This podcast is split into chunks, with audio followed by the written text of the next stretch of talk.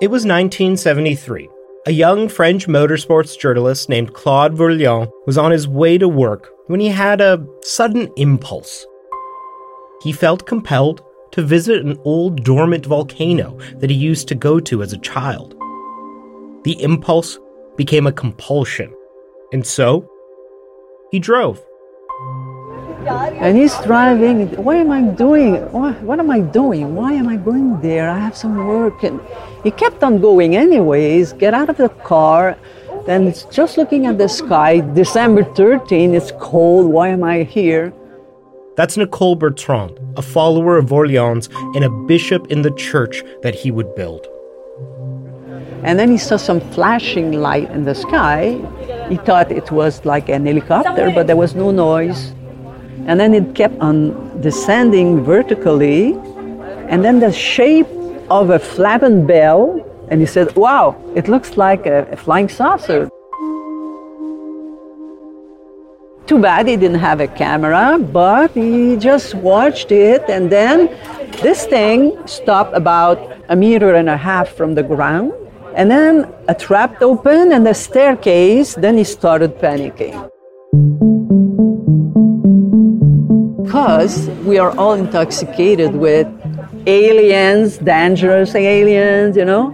But he didn't move, he waited, and then he saw coming two legs and a body, and a short human being came out and walked to meet him. Long hair, beautiful almond shaped eyes, big smile.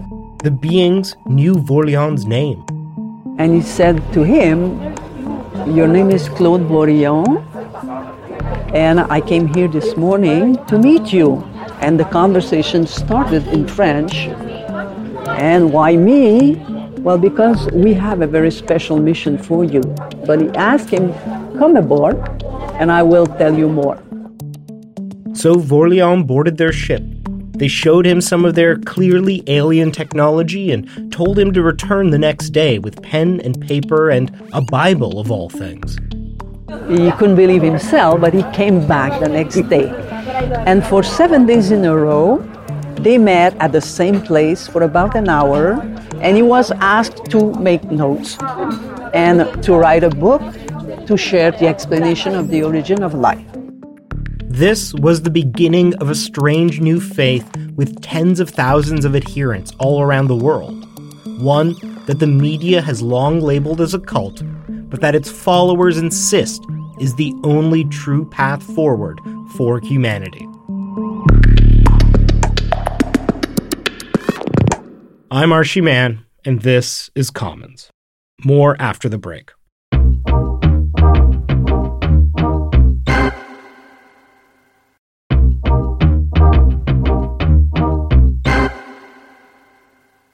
When they talk about the Raelians, what do they say? Raelians are people who believe in extraterrestrial. The Raelians are people who believe in UFO. A little bit stupid, people member of a cult. They have a big gathering like today with the orgies. Everybody have sex together. Let's start. and you know it's not like that. The voice you're hearing is that of Claude Vorilhon, who now goes by Rael. His movement, Raelism, is practiced by tens of thousands of people across the world, with significant followings in France, Canada, Japan, Burkina Faso, and elsewhere. And ever since their founding, the Raelians have been an object of fear and fascination. So, as part of our season on cults, we wanted to talk to some of the people who know this movement the best so that we can understand why this faith, whose views are so different from mainstream religions, has had such an enduring appeal over the last half century. Susan Palmer, the Concordia professor that you heard from in our last episode, first encountered the Raelians at a New Age psychic fair in 1987 alongside her friend James there were lots of Wiccans, and, and, of course there was Scientology and, and a lot of New Age groups like mediums, channelers, masseurs. And then I suddenly saw a UFO poster, and there was two men there with long, long hair. So I thought, cool, a UFO cult. I've always wanted to study UFO cult. So when I talked to them, I asked them a bit about themselves. They gave me literature, and then they said, "Would you like to enter our competition?" I said, "Sure." So they said, "Well, fill this in and put it in in the glass jar, and if you win, you get a guide to come to your house, and he will tell you about the message." So I thought, "Oh, I hope I win. I hope I win." So I did it, and so did James, my friend. And then the next morning, I phoned him and said, "Guess what, James? They phoned me." Congratulations, Madame Palmer, you have won. So we will come to your house. We'll send a guide. I said, Yes. So then I phoned James and he said, Oh, they told me the same thing. And I said, Well, wow, what a coincidence. And he said, Susan, don't you get it?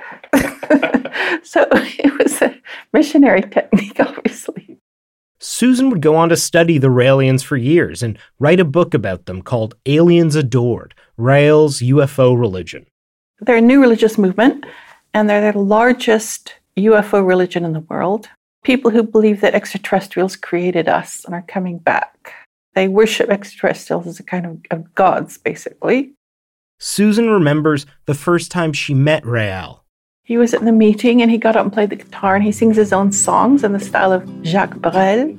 Elle danse face à la mer. And he sang this really cute song about lesbian spiders. I thought, wow, how original. He's very relaxed, he's very open, friendly. I would say he's a very creative person. Think about all these galaxies and nebulae you saw. They are inside us also. Stars and galaxies everywhere. Everywhere. And we are flying in space.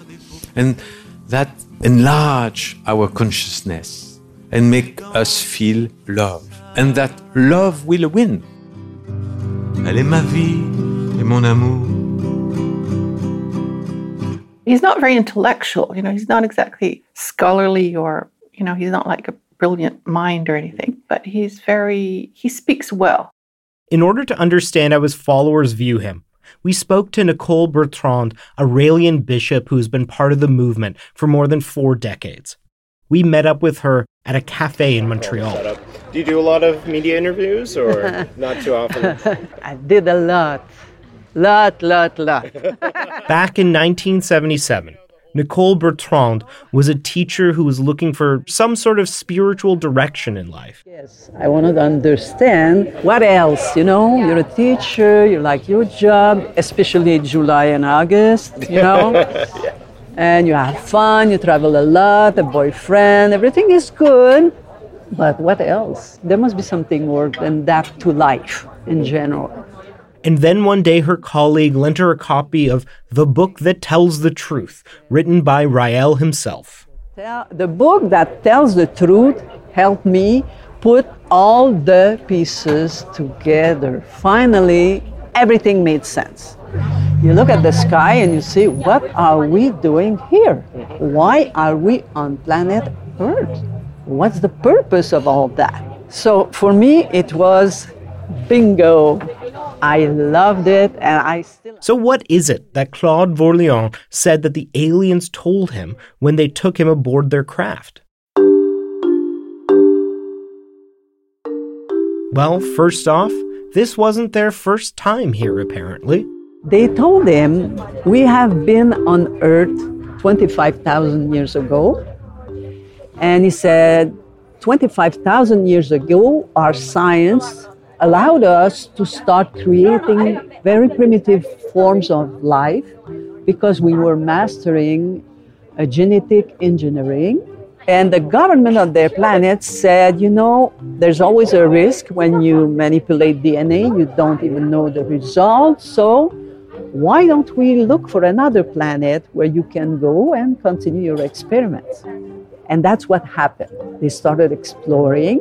They found many planets, eventually land on Earth. At the beginning, there was just one continent. And then they said, okay, the light is good. The distance from the sun is good. They studied all the parameters to see if they could build laboratories to create life. And the answer was yes. So, our story about ourselves is totally wrong. You thought life on Earth was a result of billions of years of evolution? Nope, it was aliens. They started with little planktons to put in the ocean. And then small fish to eat the planktons and then bigger fish to eat the small fish to eat the plankton. You know, ecology, the way we know it, was in the ocean. Then they did the same thing on Earth. It's design. It's not random. And these alien scientists were having a blast futzing about with all of this new life. And they had contests for plants, they had contests for animals. Every year they presented their most beautiful and funny creation, and they had fun. Well, I like the crabs, they walk on the side, you know, and and those flowers, I don't know the name, but they eat the flies, you know. So they had a lot of fun. The nature is very funny mm-hmm. if you want to look at the, the funny side of it. In other words, the platypus really could be a sort of cosmic joke.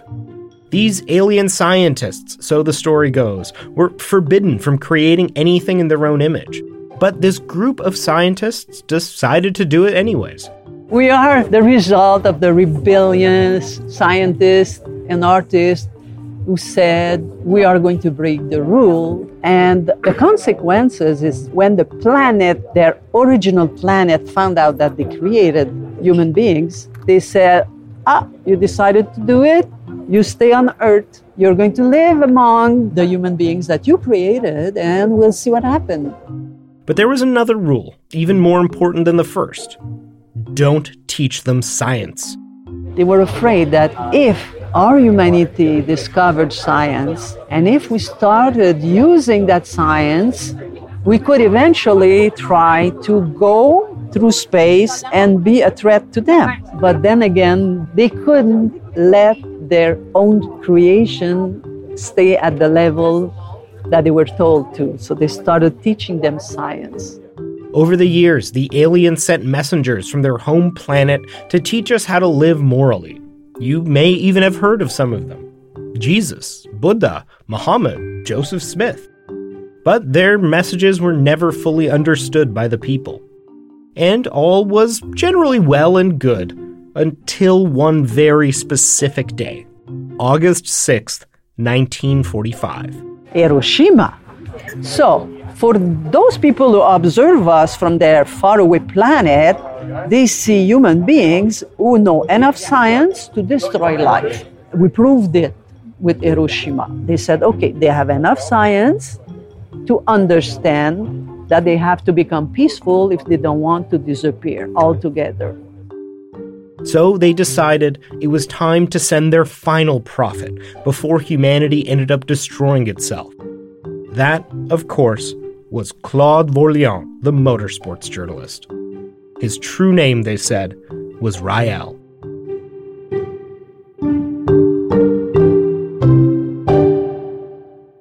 Rael wasn't the first person to propose that we were descended from aliens. In the 1960s, author Erich von Däniken proposed that most of the wonders of the ancient world were built by alien astronauts, a theory that continues to be popular amongst viewers of late night TLC programming. Did ancient aliens really help to shape our history? Did they leave behind a secret code? One which reveals mankind's extraterrestrial origins. And religions that worship UFOs and aliens are an entire subcategory of new religious movements. But what makes Raelism distinctive is that their emphasis is on the idea of science itself. They don't believe in God. They kind of worship the physical human being because that's what the extraterrestrials are. They're human beings on another planet. So they, they reject the idea of a spiritual realm, of an unseen magical realm of, of goodness and beauty and so on. So that's really different. In fact, I think they're the only group I've met that does that. And Susan says that Rael is a sort of religious genius. I think it's the way he fits it all together that's impressive. You know, I mean, individually, these ideas might sound a bit hokey, but just somehow the way he constructs them, it's magnificent. Not that I believe it. Take, for example, how Rael views the Bible.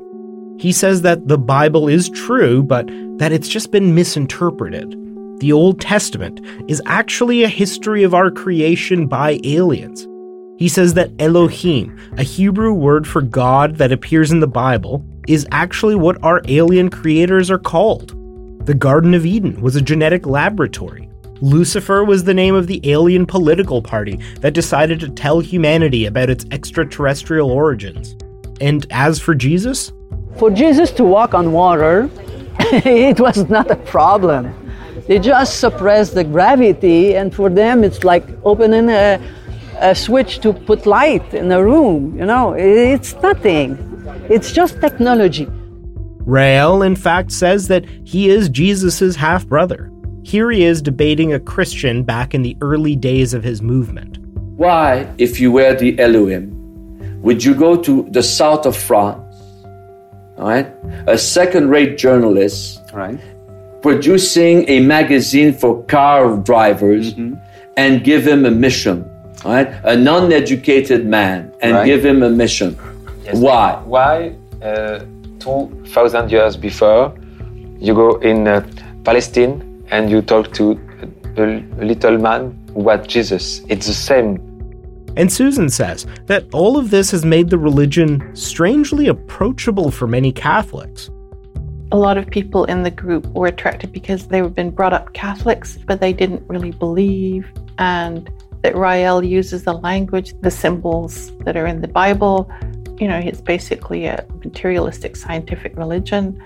Like he takes science and religion and he kind of puts them together and he explains all the contradictions, which is sort of a big relief in a way for them, you know? I met ex nuns, ex priests, ex bishops from the Catholic Church in his group who were very, very good at explaining the Raelian, you know, theology because it's based on the Bible.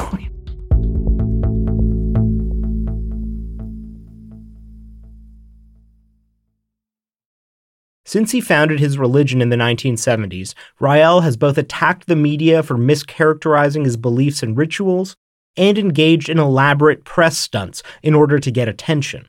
He quickly became a media sensation in his native France after he published his first book, The Book That Tells the Truth, in 1974. Nicole Bertrand met him later that decade when he began his first missionary project abroad in Quebec.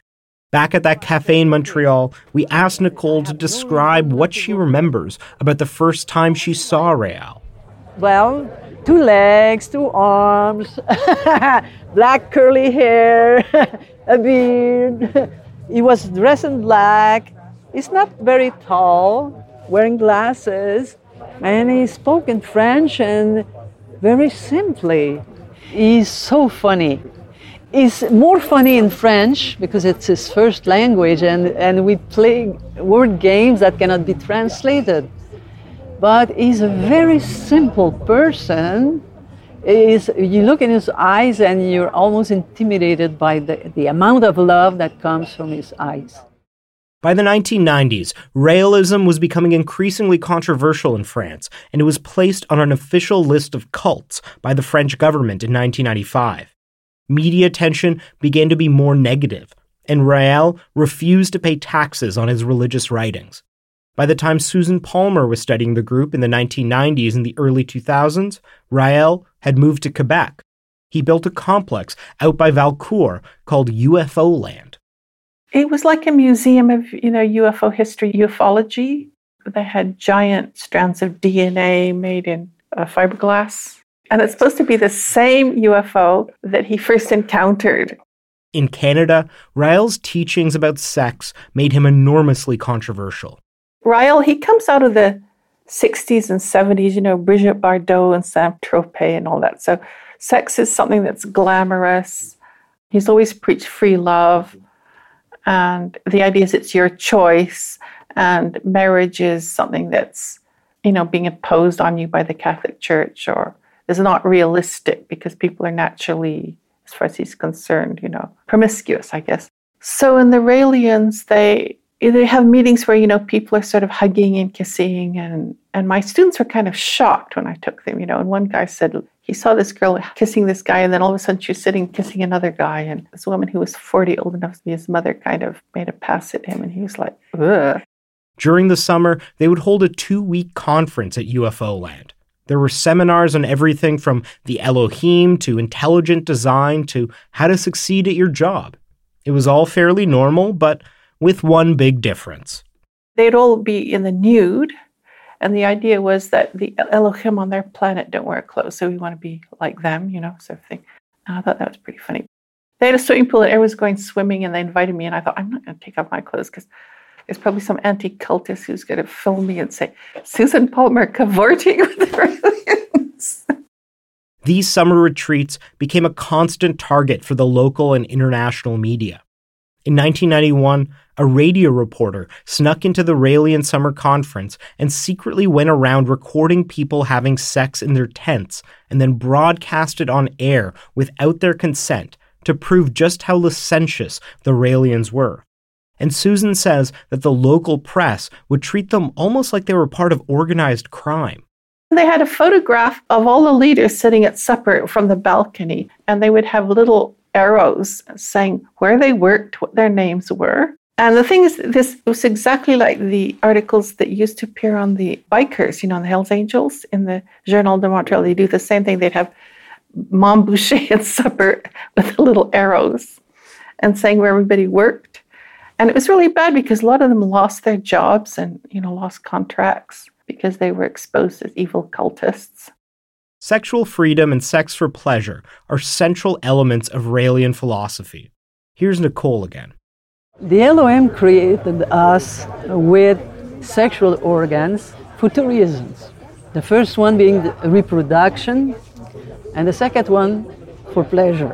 We all know that. So we advocate freedom with consenting adults. I don't know anyone who's against that. Freedom is freedom. You choose. You want to have one partner for the, the, your entire life, it's your privilege. You want to change partners often, it's your privilege, as long as they are consenting adults. And Nicole says that the media image of them as sex obsessed can lead to some awkward moments. At one seminar, it's about 15 years ago, there was a couple in their 40s they came together, and after three days, th- there was a fee of $100 for the, first seminar. Okay, they came back and they said, uh, "We want to be refunded." So we said, "What's happening?" We're leaving, and we want to be refunded. Said, "Oh, no problem." So why are you leaving? You don't like it here? They said, "Well." With all what they say in the magazine and the newspaper and the radio about the Raelians, we thought we were going to have, you know, sexual parties every night. But so far, nothing happened. So we want our money back. So we, we just refunded them. And you said, well, sorry, you were a victim of the media. And the Raelians have made advocating for sexual freedom a central part of their political mission. Raelians were marching in pride parades as early as the 1980s. When Montreal Catholic high schools banned condoms in the 1990s, Raelians distributed free ones to students outside of schools. They've held conferences on the joys of masturbation. Susan attended one of those. And they had this sort of new age speaker from California who very much endorsed masturbation for her, her middle aged female clients. So they're talking about the psychological benefits and so on. So I asked this guide, who was sort of a friend of mine by this time, and I said, like, why on earth would they be, would Rael want to like talk about this stuff when, you know, he's just trying to make people get ready for the return of the extraterrestrials and what's this got to do with it, you know? So he said, well, Jesus himself preached masturbation. I said, what? He said, yes, it's in the Bible. Just read the Bible. And I said, I know the Bible, but I never saw that. And he said, well, when he says, love thy neighbor as thyself.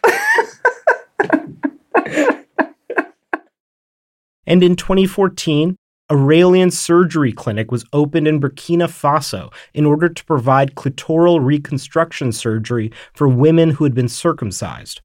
Here's Harold Henning again, a Raelian doctor that you heard from in the very first episode of this season. Harold was one of the doctors who went to Burkina Faso in order to provide the surgeries. And now these women had sexual feelings that they never had before, restoring their sexuality. Be like being able to give you back your sex when it's gone, been taken away from you. Can you imagine? But the clinic became the subject of media attacks by Catholic institutions in Burkina Faso. It was shut down after only providing surgeries to 25 women.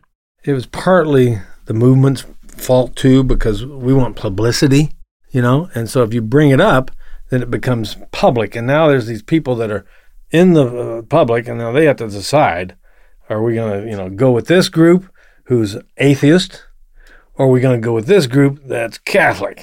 And, uh, you know, politics, the, the Roman uh, Catholic Church is very strong. I was part of it. So who wins?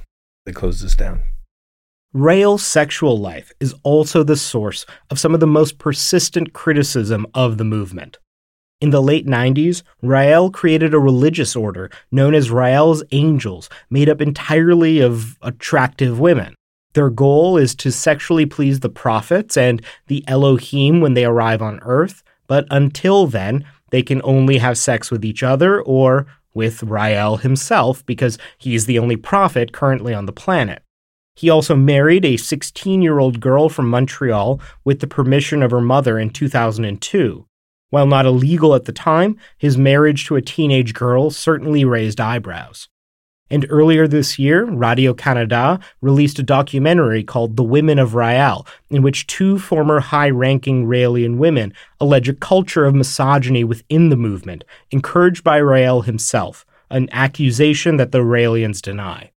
But the biggest scandal to hit the Raelians, which brought them worldwide attention and scrutinies from all kinds of governments, had nothing to do with sex and everything to do with science. His name is Rael, and he heads a wealthy, well organised religious sect whose faith is science, and whose ambition is to use existing technology to clone a human being. In 1996, Dolly the sheep became the first ever cloned mammal, and Rael announced his intention to clone the first ever human. Here he is speaking to 60 Minutes in 2001. When I was talking in my public speech 27 years ago about we will soon clone human being, everybody was laughing. Then came Dolly the sheep, and now nobody is laughing anymore. Everybody is afraid, and we are laughing. Cloning has always been an important part of the Raelian religion. Rael preaches that it's the path to immortality. Here's Harold Henning again, who joined the Raelians because of his interest in cloning. Do you understand what cloning does? It allows you to live forever. And if we're able to live long enough, we'll be able to take your mental ability, download the knowledge you have into a computer, take this clone that has no memory, take those memories and put them in that clone, and you're awake. A Raelian affiliated company called Clonaid was leading the effort, and at its helm was Brigitte Boisselier, a chemist and dedicated Raelian who had been fired from her job as a researcher at a major French chemical firm after she went public about her faith. Clonaid's mission caused a media firestorm and even prompted congressional hearings in the US. And then, in 2002, Clonaid claimed success. Here's Brigitte Boisselier speaking to the press. I'm very, very pleased to announce that the first baby clone is born. She was born yesterday at 11:55 a.m. in the country where she was born.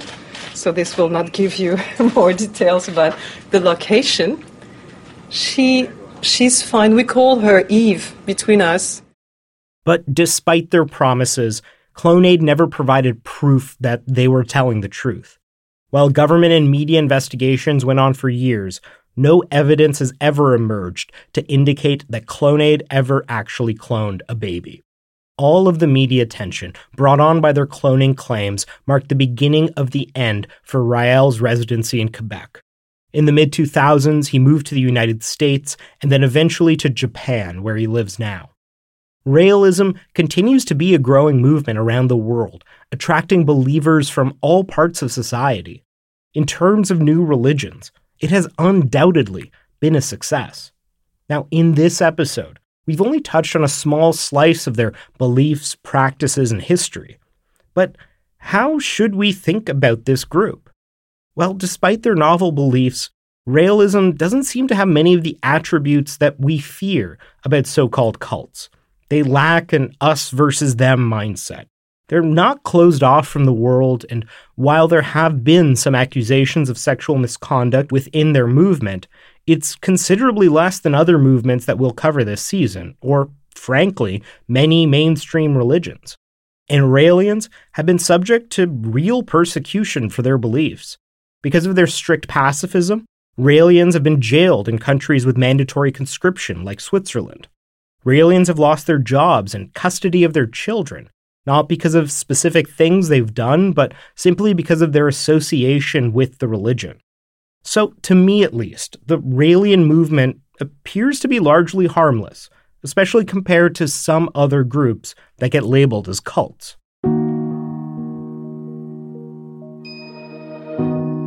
Right now, Rael says that his most important mission is to prepare for the return of the Elohim.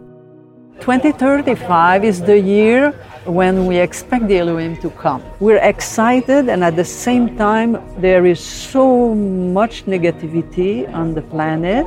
Our chances of survival as a humanity are very slim.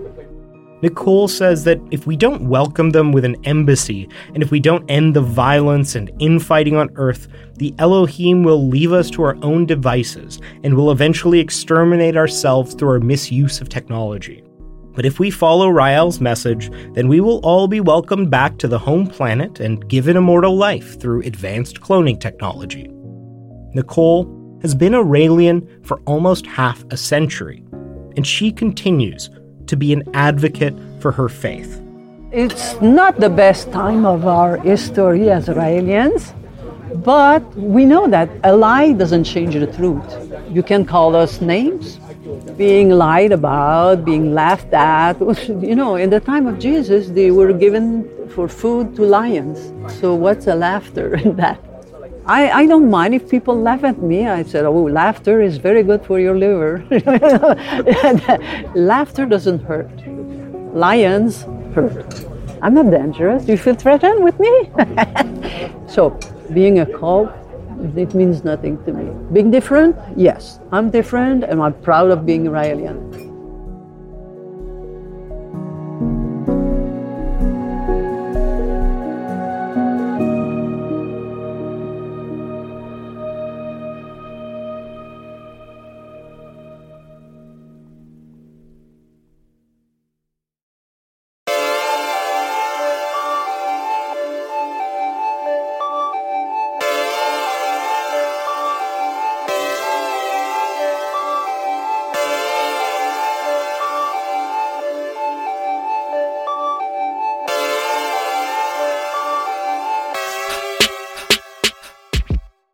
That's your episode of Commons. If you like this episode, please leave us a rating and review in Apple Podcasts. This episode relied on work done by Susan J. Palmer, Yoav Shamir, Monica Mark at The Guardian, and many, many others. If you want to get in touch with us, you can tweet us at CommonsPod. You can also email me, arshy at CanadaLand.com. This episode was produced by me, Noor Azrieh, and Jordan Cornish. Our managing editor is Annette Ejiofor. Our editor in chief is Karyn Pugliese and our music is by Nathan Burley. You can listen to Commons ad free on Amazon Music, included with Prime. If you value this podcast, please support us. We rely on listeners like you paying for journalism. As a supporter, you'll get premium access to all of our shows ad free, including early releases and bonus content. You'll also get our exclusive newsletter discounts on Canadaland merch, invites and tickets to our live and virtual events, and more than anything else, you'll be a part of the solution to Canada's journalism crisis. And you'll be keeping our work free and accessible to everybody. Come join us now. Click the link in your show notes or go to canadaland.com slash join.